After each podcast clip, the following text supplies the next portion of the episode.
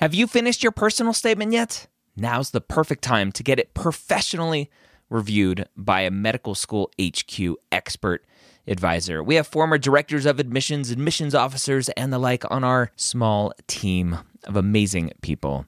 They have the inside knowledge from reading thousands and thousands and thousands, tens, if not 100,000 personal statements, going through the process and setting up the process for their whole committee. They know exactly what medical schools look for and the common red flags that can get your entire application thrown out. Take advantage of our flash sale right now, going through May 6th.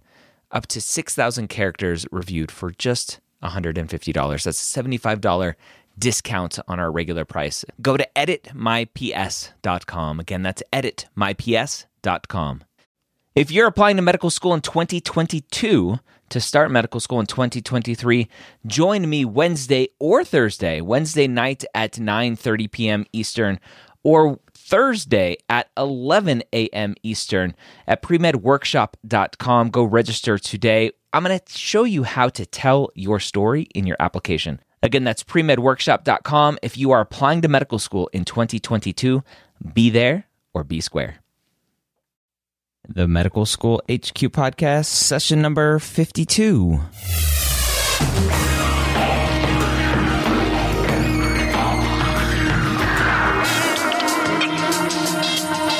Welcome back to the Medical School HQ podcast, the place to learn how to excel as a pre med student, learn what it takes to survive medical school, and turn your dreams of becoming a physician into reality. Episode by episode, we're bringing you the most unbiased, honest, and accurate information available online today. My name, as always, is Ryan Gray, and I'm the host of the Medical School HQ podcast. I am a physician and together with my wife, who's not with me today, we run the medical school headquarters. She is also a physician. And today we have an excellent interview for you today. We have Alexa Mieses. She is a second year student at the Icahn School of Medicine at Mount Sinai. And we're going to talk all about mentorship and how mentoring positively affected her life and her path into medicine and why she continues to be a positive influence on others and continues her mentoring. But first, this podcast is brought to you by the Academy at Medical School Headquarters, an online membership site for helping you through the pre med process. With monthly office hours, webinars, and a growing library of video and audio interviews and courses, it is a vital tool to help you get into and through medical school. Just go to jointheacademy.net for more information. So, for today's interview, I want you to listen all the way through to the end. We have a couple of Alexa's books to give away. She wrote a book in between her first and second year of medical school titled The Heartbeat of Success A Med Student's Guide to Med School Admissions. And she sent me a copy and sent me a couple extra copies to give away. And we'll tell you how you can win one of these copies near the end of our interview. And I read through this and I wouldn't give you a positive review of this if I didn't think it was worth a read. But reading through it, it sounds like I would have written it. It's very down to earth, very logical advice, and very accurate advice. So it's a good read, so hopefully a couple of you out there will be able to win one. We have two of them to give away. We begin the interview by talking about where Alexa is currently on her path. So, I'm a second year medical student at Mount Sinai in New York City, and I'm also in the Master of Public Health program. So, I'll graduate with both my MD and my MPH in 2016. Okay. And you're at Mount Sinai, you said? Yes, at Mount Sinai. That's awesome. It's called uh, Icahn School of Medicine now, right? Yeah, we just changed the name. They just changed. I didn't change the name. They changed the name last year. Carl Icahn gave us a pretty sizable monetary gift, and so they named the school after him. So officially, we're the Icahn School of Medicine at Mount Sinai. That's a mouthful. But everybody still just calls it Sinai. Yeah, everybody still, you know, hey, you know, I'm at Sinai. It's it's still Sinai. Yeah, exactly. It's one of those things that'll take a couple generations to actually change, maybe. Yeah, no, exactly. Because when I was a first year throughout pretty much that whole year, it was still Mount Sinai School of Medicine. So I don't know if I'll ever break that habit. yeah, you won't. So Sinai is a great medical school. It's mm-hmm. highly ranked in U.S. news and reports, which I don't really trust the rankings, but overall, we know that Mount Sinai is a, a great school. And you got in there and you're on scholarship there, correct? Right. That's awesome. Do you know, like, how many scholarships they offer to a school like that? I'm not exactly sure. They very rarely give out full scholarships. That's what, you know, the financial aid officer says when you go there and interview, but it does happen. And they do give out uh, partial or almost full scholarships. I'm not exactly sure of the number, but there is a difference between a merit based and a need based scholarship. Mm-hmm. So even if students don't get merit based scholarships, they still try to help out and offer students need based scholarships as well. That's awesome. And Sinai is a private school, correct? Yes, that's right. Okay. Yeah. Gotta love private schools with their jacked up tuition. I went to a private school as well at New York Med right up the road. So I know that feeling of the. Uh, actually, I don't know the feeling because I went to school on a health profession scholarship through the military, but my wife has her loan. So. we, right. We still have that debt. So I want to talk about the successes that you had as probably going back to high school and then undergrad that got you to where you are now. I want to kind of work backwards. Can you talk about what you think set you up for the success of getting into Sinai, getting a scholarship, and getting you on your way to becoming a physician? Sure. So, should I start with all the things that I was sort of participated in and experienced as an undergraduate? Student? Sure. Sure. Okay. So, starting out, you know, I went to the City University of New York, City College for undergrad, which is a large public city university in New York. So starting out, I already knew that I wanted to be a doctor. And in my first year of college, I was torn between, you know, majoring in either biology, psychology, and I was even interested in English. You know, I guess I was at the time I hadn't had, you know, much mentorship specific to becoming a physician. And so I think I was focusing on what I thought medical schools wanted to see. Now, the good news is that I absolutely love biology. I also went to a science high school, so science really is my thing. And for me, when it came down to it, I chose biology because I wanted something that was a little bit more tangible than psychology. So I majored in biology, minored in psychology, and I still found other ways to write and, you know, sort of explore my love for writing on the side. But one of the things that was really influential to me and how I view medicine and being a physician was I became a member of the Minority Association of Pre Medical Students, also known as MAPS. And MAPS is the undergraduate arm of the National Medical Association. So the SNMA is an organization specifically for medical students of color and I really think their mission is twofold. On one hand, the SNMA tries to help, you know, medical students of color succeed in medical school.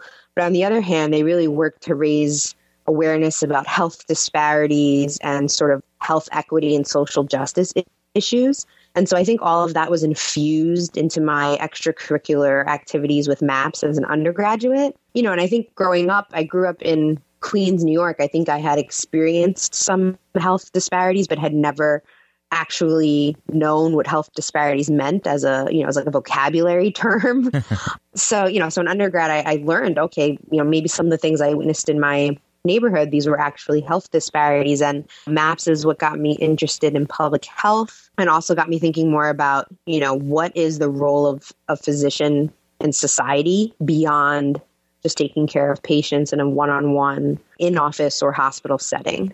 Can you talk briefly, if you don't mind, some of those health disparities that you're talking about? So others that are listening might go, hmm, th- I see that same stuff. I didn't really put two and two together. Sure. Yeah, you know, I think growing up, I didn't really put two and two together either. But just to give you an example, my mom, she's a diabetic. And so when I was a young kid, I was maybe, I don't know, four years old, I would go with my mom to her doctor's appointments. And we only lived, you know, about four or five blocks away from the health clinic. But within that short distance, there had to be, and I'm not exaggerating, there had to be 10 fast food restaurants in that short five block walk. there was McDonald's and, you know, all these fried chicken pieces. And, you know, that for me, like, I guess at the time, I didn't realize that it was exactly that sort of environment, you know, in terms of access to food, that was mm-hmm. contributing to the, the, obesity and diabetes epidemic that a lot of people in my community were experiencing. My mother being one of those people. Okay. Yeah. Okay. So you see this disparity, and that gets you involved in the, you were talking about starting to get involved in the public health realm. Right. Okay. Talk about that a little bit more. Yeah, sure. So in undergrad, I also I was awarded this fellowship called the Jeanette K. Watson Fellowship, which is funded by the Thomas J. Watson Foundation. And the whole point of this fellowship is to sort of provide opportunities to promising undergraduates, provide them with opportunities for professional development. And the way that this is done is through summer internships, full time summer internships for three summers and professional development seminars and cultural activities and all you know all sorts of things throughout the summer and even in the academic year. And so, as a Jeanette K. Watson Fellow, I spent my first summer uh, teaching biology and ecology at the Bronx Zoo. That was immediately after my sophomore year of college. By then, my interest in public health had started revving up. And so I spent my second summer as a Jeanette K. Watson Fellow at Gay Men's Health Crisis, which is a very well known HIV community based organization. Mm-hmm. And so while I was there, I was, you know, an intern in the public policy department. I had an opportunity to write, you know, to do research and write policy briefs, to draft action alerts. You know, these were things that were sent out on the list serve to keep clients and partners of gay men's health crisis informed about different advocacy issues. And then while there, you know, as I mentioned earlier, I was still sort of exploring my writing on my own, I had an opportunity to write my first magazine article. And so at Gay Men's Health Crisis, I wrote an article about it's this very interesting yet gruesome phenomenon called corrective rape. And basically, it's, you know, when homosexual women or lesbian women are raped in an effort to correct their sexual orientation. And, you know, the sad part, if that's not sad enough, is that often it's family members, friends, members of the community that you know that are raping these women and so i looked at this i did some research and looked at this and its impact on the spread of hiv and that was what my first article was about so my article was published in POZ magazine in a quarterly publication called treatment issues wow and I, yeah, I think by then I was hooked, and I said, you know what? When I go to medical school, I'm also going to get my MPH. By then, I had made that decision. Yeah, that's awesome. So I yeah. want to jump back to the beginning of your undergrad and, and maybe even in high school because somebody listening to this will go, well, obviously you just started out doing everything right. But uh-huh. my question to you is how did you figure out what you needed to do and how to get involved? Where did all that come from? Yeah, you know, it's interesting because I could tell you, you know, to be perfectly honest, I certainly was not the person who was doing everything right. I think one of the things that gave me sort of a lot of motivation and passion to do really well in undergrad was that in high school, I wasn't the best student. And that was for a number of issues. You know, on a personal level, I became very ill during high school, which interfered with my attendance in class, which subsequently impacted, you know, my performance in math. But then also more externally, one of the terrible things that was going on around me, and this was also something that solidified my interest in medicine, was every year that I was a student at, you know, at my high school, someone had died of drug related causes. And so for me, that was something that I guess I didn't understand. One of the students who died was a boy that I mentored during his freshman year of high school. And so that's when it really hit home when, you know, one of the students that I had known and that I had spoken with died of a heroin overdose. And so, as a high school student, I became involved, you know, with a drug awareness club. We started this club on campus that increased awareness about drugs and the effects they have on the brain and body. And so that was the thing that really got me interested in psychiatry and thinking about neuroscience. So I think all of those experiences that occurred in high school is what sort of gave me the fuel and sort of the energy to do well in college. But even in college, I wasn't, you know, I, you know, everybody kind of slips up sometimes. And one of the things that happened to me was, I guess it was my my freshman year, of college or the first semester of my sophomore year. But anyway, I had taken a math class and failed it. I actually didn't do well at all. This was a pre calculus class, so it wasn't on the college level just yet. And you know, I failed, I think, as the result of a lot of different issues. One thing was certainly how prepared I was or how unprepared I was from the experiences in high school to do well math. But on the other hand, I was also working to help support myself. And so, you know, this is something that I talk about in my book. I think whenever you encounter an obstacle, it's really important to just stop before taking another step forward, stop and try to figure out what went wrong. And so, once I figured out that all of these things had contributed to my poor performance in math, I cut down on my work hours, but I also took advantage of a peer tutoring program that was available at my undergraduate institution. And then, you know, the next semester I did very well in that math class and then went on to get an A in the college level calculus course. I want to stop you there because I think the point Sure. that you just made is huge. And I think one that students often miss, and I think humans often miss, just mm-hmm. looking at a global scale, is actually stopping, taking the time to figure out what just happened, mm-hmm. why you failed, why you were off course. And figuring out how to get back on course. I talk about that a lot, just calling it course correction because I'm an aviator. I, I fly and I'm in the Air Force, so I have to talk plane lingo. And the analogy that I always use is if you're taking off from JFK in New York and you're flying out to LAX in California, 90% of the time that plane is off course. It doesn't turn around and go, oh crap, I, I messed up. I got to go start over. It figures out Right. what's wrong, how to fix it, and it fixes it. And Right. I think when you're studying for the MCAT, taking the time to mm-hmm. go over those tests and figure out why you missed every question, why you got questions right, and actually Exactly. learning every step of the way why something just happened instead of going, it happened, I'm just going to move forward. And so that's that's awesome and I think if nothing else students can that are listening can take away that point to just stop and analyze because of the there's the I don't know who says it. I have to figure out the definition of insanity is doing the same thing over and over again and expecting a different result. Right.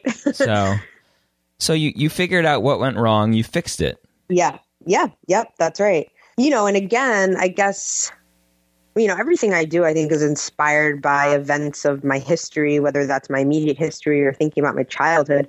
But, you know, that tutoring, you know, when I took advantage of the peer tutoring, that was something that also influenced my decision to become a peer tutor. No, I didn't tutor math, but I did tutor, yeah. but I did tutor biology and chemistry and genetics. And that was sort of my way of, you know, wanting to give back for all that I had gained from the peer tutoring program. And I think at the time, I really wasn't able to sort of really pinpoint or foresee just how beneficial becoming a tutor would be for me. I think being a tutor allowed me to reinforce a lot of the fundamental scientific concepts, which in turn helped me not only do better on the higher level science courses, but also on the MCAT. So I think that, you know, when I made that decision as a sophomore to become a peer tutor, I, I didn't really understand the implications of it. But looking back, you know, I'm really grateful that I took advantage of that experience. Teaching is one of the best ways of learning. Yep, that's right. That's I awesome. couldn't agree more. So I want to dig a little bit deeper into the mentorship that you gave, but also I think you received a lot of mentorship along your way. Mm-hmm. And I want to talk about how that you think that influenced you. Mm-hmm. Yeah, I think mentorship is huge. I mean, I talk about mentorship all the time because I really believe that it was one of these sort of all of the mentorship I received and all the relationships I built were really transformative and allowed me to be where I am today. So, just to speak more concretely, to give you an example, there's an organization called Mentoring in Medicine that a physician from Albert Einstein College of Medicine started. And this organization, it's a nonprofit organization that's dedicated to helping students of all ages. I think now she works with students from third grade all the way through medical school. But it's to help students who are interested in pursuing a career in the health professions learn more about that career and also become more competitive for these graduate and professional school programs. And so, just as I was starting, this was around the same time that I joined MAPS. Mentoring in Medicine was a, a fairly new organization. So, it's really nice, you know, as I sort of came up in undergrad, I, I feel like I grew up alongside Mentoring in Medicine as it grew. And through Mentoring in Medicine, I met two physician mentors who I really I, I can't even begin to describe how thankful I am for having a relationship with these two doctors. You know, throughout college, when I had my bump in the road and failed math, or when I didn't do too well in organic chemistry too, you know, they were always there to listen and offer good advice. But they were also there to just be supportive and encouraging. As a MAPS member, and then later as the president of my MAPS chapter, I helped start and organize an annual health fair. And, you know, both of these physician mentors were able to provide me with advice and just support and encourage me about how to go, you know, how to go about executing, you know, sort of the event, how to make sure that we had a good turnout, how to make sure that we had good participation from the community. So I really feel like through my ups and downs, both of these mentors were by my side. And then when it came time to study for the MCAT and eventually put together my medical school application, again, they were there to really provide guidance that I don't think I would have otherwise gotten. You know, like I said, I, I went to a really big public city university. And so just by that fact alone, I feel like the pre med office was often inundated with students and their requests. And so it was often very difficult to get personalized guidance. Mm-hmm. And then, since you know, I'm the first person in my family to become a doctor, my family was always supportive, but again, couldn't really provide me with guidance specific to applying to medical school. And so I think that those two mentors really, you know, filled that void in my professional life. And I remain in contact with them today as well. So, yeah, they're still my mentors today. That's awesome. A listener that is out in the middle of Nebraska somewhere that doesn't have access to the mentors that you had do you have any recommendations for somebody to go and find mentors? Yeah. Well, I have two things to say about that. First, depending on what it is that you're hoping to seek mentorship for, you often don't need someone like a physician to provide you with guidance, right? I mean, when it comes to learning to do well in college or how to find a job that works with your school schedule or whatever it is, sometimes your own peers can be your mentor. So a mentor doesn't even necessarily have to be someone who's older than you or further along in his or her career, but it's someone who's supportive and can help you find a solution to whatever your problem is, a solution that fits for you. And that's just speaking very generally. But specifically, let's say you're not sure how to study for the MCAT, or you're not even sure if you want to be a doctor and you want to gain clinical experience. What I always say is don't be afraid to reach out to someone. Now, the good thing is that even if you're in Nebraska, most people still have things like email and everyone's connected on social media. And, you know, almost now everybody has a cell phone. So I think there are many different ways to reach out. And often people think, oh, you know, that person doesn't have time for me, or oh, you know, they're not going to want to, you know, let me shadow them. They don't care about me. I'm just a pre med student. But you'd be surprised how many people are willing to, you know, sort of take you under their wing and allow you to observe them and pick their brains and sort of, you know, ask them for advice and guidance. So I would say be fearless.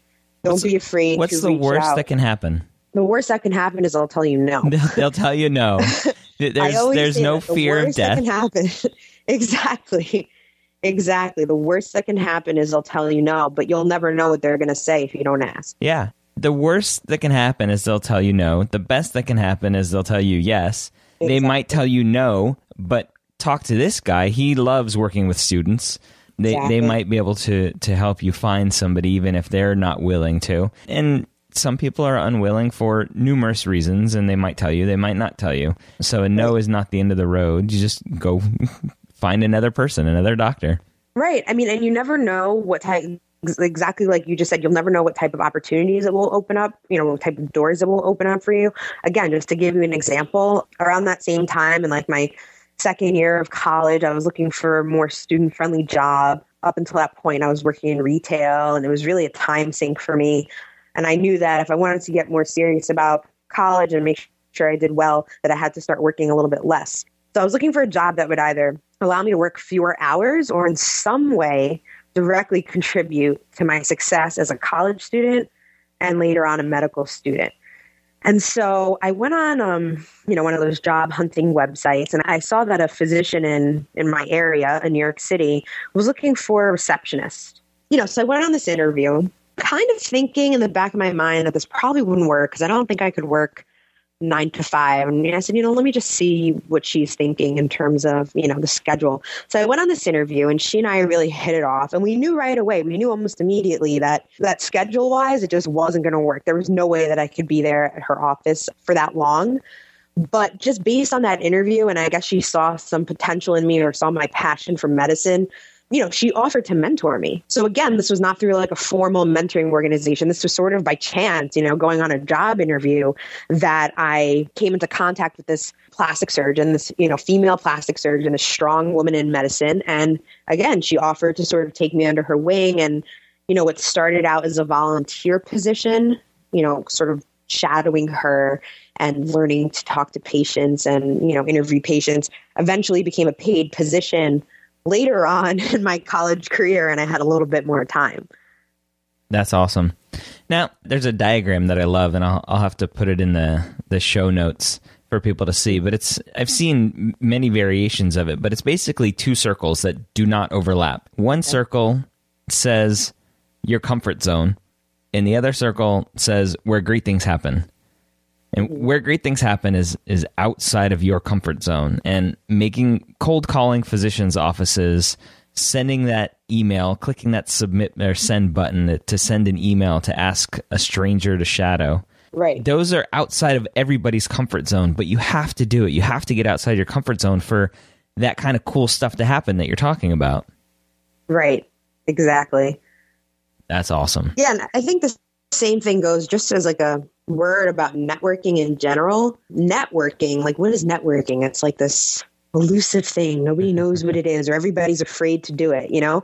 I mean, one thing I think is also really important is keeping in contact with people that you meet over the years, whether that's in college and it's your classmates or it's physicians that you worked with or professors, whatever it is. And oftentimes, what I hear from pre medical students is like, oh, but it feels so forced. It feels so forced. You know, I haven't talked to this person in three months. Why am I going to email them to let them know what I'm up to? But I think that something like that, something as simple as just shooting them an email, touching base with them to say, hi, how are you? You know, I'm, I'm doing well. This is what's going on with me. Again, you never know what opportunities are going to come from that. And so just based on like networking, like staying in contact with people that I've met over the years, I was able to call upon them later when I was, you know, putting on a health fair or writing my book or mentoring students. If I don't have the answer for them, I can refer the student, you know, to maybe this other person in my professional network. So that's the other thing I would say in terms of leaving your comfort zone. If, you know, consider the idea of networking and what that could mean for you in the future. Yeah. So you just mentioned your book. And if people aren't already kind of amazed by how much stuff that you've done through your undergrad career and, and everything you're doing mentoring wise. You wrote a book between first and second year? yeah, between first and second year. Let's talk about your book.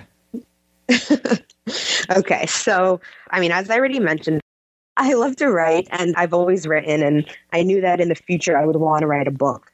But I thought to myself, you know, I'm a young woman. I, am not yet seasoned. I haven't really seen the world. Nobody wants to read my memoirs or anything like that. So I figured I'll put that book off until the future. But one thing that I think came really naturally was the idea of writing a guide to medical school admissions. And so I think this was something that was always in the back of my mind, yet it was over the summer in between my first and second year of medical school that I got this email. And this email said, Hey, you know, reading this Write Your Book in 30 Day Challenge. And this was sponsored by the mentoring organization that I'm a part of, Mentoring in Medicine, as well as this other company called Small Business Camp.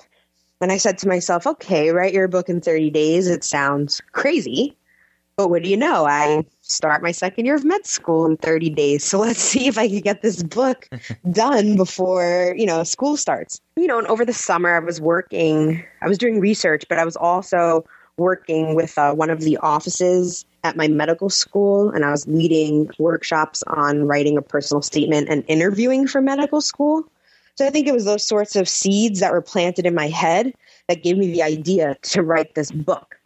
And my goal for writing the book was to, on one hand, be able to reach a larger audience and offer them the tools and, and sort of tips that I think are invaluable to succeeding in the med school admissions process. But the other thing that I thought is, you know, you talked earlier about, you know, what about the person who feels like they're isolated, you know, in Nebraska and they don't have any role Poor models. Nebraska.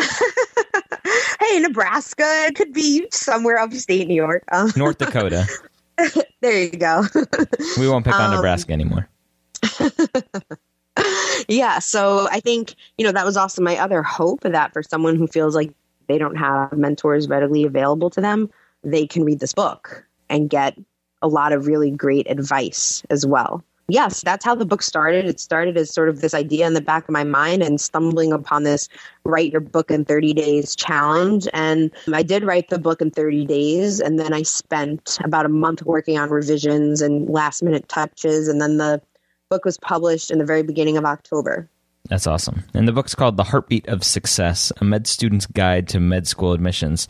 And That's right. I got a copy of the book. Thank you. And Yeah, you're welcome. I was reading it and going through it this weekend, and I flagged a couple of things that I really liked. And reading it, for those listening, reading it, it sounds like something that I would have written. And maybe we'll write something in the future, but I, I don't know. I don't like writing. There was a couple lines, and, and one line you said, take every bit of advice with a grain of salt. And you followed Right. it up with try to hear as many perspectives as possible and lay out every piece of advice like cards on a table. And I think too often, and one of the reasons why I started the podcast and the website and was to try to let students realize that there are other voices out there. It's not just the three letter website that nobody nobody likes going to because right. th- because that seems to be a very one voice over there, and that that voice isn't the the average. And I think a lot of people read what they read on that website, and they get discouraged, and they think, "Oh, I can't do this," or "It's going to be too hard. I might as well not try." And the advice that you give about taking everything with a little bit of, with a grain of salt and hear as many perspectives as possible is huge just because I say something, just because you say something, doesn't mean that's 100% set in stone. And Right. I think students need to hear that and, and realize that they need to figure out what's best for them, and, and talking to many people will do that. Yeah, I think talking to as many people as possible can't hurt you as long as, you know, like we just said, you are taking things with a grain of salt. Because I guess the flip side to that is you could be pulled in a million different directions. But again, just to give you like a concrete example from my experiences, I knew I wanted to go to med school. I'm in college now, and I decided to spend a fifth year in undergrad. Some people were like, Are you crazy? Why are you prolonging your education even further? Why do you want to spend another year in college? Or, you know, if you spend another year in college, med schools might not like that because they want someone who went straight through in four years. But for me, the reason why I wanted to spend a fifth year in college is because, in addition to taking all of the courses, you know, required for my biology major, I wanted to make sure that I had time to do other things that were of interest to me. So I was able to spend a month in Spain doing a study abroad program. I was able to take creative writing and poetry classes. I took an acting class. I took a history of women in medicine class. I did all these things that I would have otherwise been unable to do because I decided to spend that fifth year in college, and that was a personal choice. And some people, you know, said don't do it. Other people were supportive. But the point is that I listened to what everybody else said, and I critically evaluated what they were saying to me, and I chose, you know, I chose. Ultimately, my decision was the one that was best suited for my situation. Yeah. And during your interviews, did anybody say, "Yeah, we saw that you took 5 years and we were we're kind of weary about inviting you for an interview?" Definitely not. Actually, quite the opposite. Most people were, I guess they thought it's like a mark of maturity or, or I guess a sign of courage or something that, you know, I was able to deviate from the traditional, you know, pre med path, but for a really good reason. So that's another bit of advice that if you ever, it's okay to deviate from the traditional pre medical student path. And in fact, many med schools look upon that favorably. They want students with more life experience and a mm-hmm. broader perspective on what it means to be a physician. But whenever you deviate, just be prepared to explain why you made that decision, you know, what you learned from it or what you didn't learn from it. And I think as long as, you know, you're able to speak honestly, then you can't go wrong. Yeah.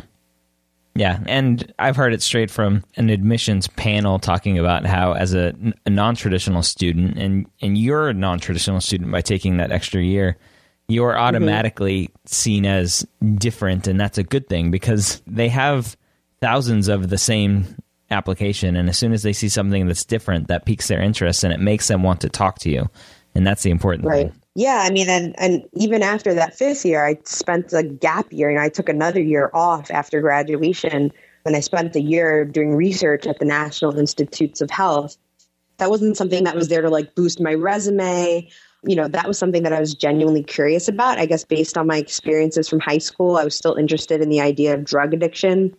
And so for that year, I was actually at the National Institute on Drug Abuse doing drug addiction research so in the end, when it came time, you know, when I was sitting there in my interviews, what was presented was this cohesive story that had started many, many years ago. And that was only because throughout that whole process, I did two things. One, I was pursuing what I was interested in and what I loved. And then two, I was honest with admission committees and I allowed them to sort of learn those things about me. That's awesome. Yeah. That's a, a great story, and it sounds like you've packed a lot into your short life so far. If, if you had one final piece of advice for a pre med student out there, what would it be? Mm, good question. If I had to narrow it down to one thing, what's your go to piece of advice? My go to piece of advice is really to do what you love. And there are many people who are critical of that advice, you know, doing what you love. They say to be practical or, you know, to sort of conform to of an idea of what they think is right. But I say if you're doing what you're most passionate about, you will naturally excel. You will naturally shine. And if for some reason you're not even sure yet what you're passionate about, which is true in the case of many, many people, that's okay too. Then spend time figuring out what you love. Yeah. And I think that piece of advice is best translated for an undergraduate student trying to figure out what major to take. I think most pre med students try to conform to the hard sciences of chemistry, biology, and mm-hmm. they might not be passionate about that and it might be reflected in their grades. But if you go out and major in theater because that's what you're passionate about, and you take all your pre med requirements, your grades and your personality and everything will just excel because you're you're happy with what you're doing. Right. That's awesome. Right. I couldn't agree more. Yep. That is great advice. Alexa, where can people find you online? Okay, so I have a website it's www.alexamieses.com. That's A L E X A M I E S E S dot com. And then I also blog regularly for a Medscape blog called The Differential. So if you just put that into one of the search engines, I'm sure it'll awesome. it'll I'll, pop up. I'll link to all that in the show notes. Sure, and then I'm also on Twitter as well, and that's a great way to um, get in contact with me and my I guess my Twitter name is soon to be Dr. Mieses. so it's S yeah, I know. so, so it's S O N the number 2 the letter B D R Mieses. D R Mieses. M I E S E S. That's right. That's a long one. You must have just squeezed it in there. yeah. That's awesome. All right. Well, hopefully, we'll people will go and, and say hi to you on Twitter and check out your blog. And we have a couple books to give away. Yes, that's right. I have two books to mail out to people, two of your books, not just random books. okay. So we're going to give away two of these books for students that go out and leave a comment in the show notes. And you can go to the show notes at medicalschoolhq.net slash 52. The numbers 5 and 2 for the episode number 52 go there, leave a note, a comment in the show notes about how mentorship has affected your path and where you are right now. And Alexa and I will take a look at them, we'll read them, we'll respond to them, but we're going to pick a couple winners at random from those comments. How does that sound, Alexa? Yeah, that sounds great. All right, and then we'll we'll get those winners, and uh, I'll mail them out a copy of your book. Great. I look forward to reading the comments, and I'd love. And I, I look forward to hearing how um, mentors have played a role in other people's lives. Yeah, I think it'll be very valuable to for students to kind of think about that because it's again, it's not something we're very bad at analyzing stuff that goes on in our life, and so I think for somebody to take a second to think about that will be useful to them and then for other people to read and and maybe give them the courage to reach out to a mentor or a possible mentor right definitely. Awesome. Well alexa thank you for joining us. No thank you. Thank you for having me. All right folks that was alexa mieses she is on twitter. She has her website. We gave you those links. At the end of the interview, they will be available in the show notes. Again, medicalschoolhq.net slash 52 as in episode 52. And it's there in the show notes where you can go and leave a comment. And Alexa and I will draw a couple of those comments randomly to win the book and send you a copy of her book to read. You can always continue the conversation on Twitter as well. You can uh, tweet me, I'm at Medical School HQ. You can shoot me an email. I'm Ryan at medicalschoolhq.net. As always, I hope the information brought to you today was helpful. I hope it, it continues to help you on your path to becoming a physician. And as always, I hope you join us next time here at the medical school headquarters.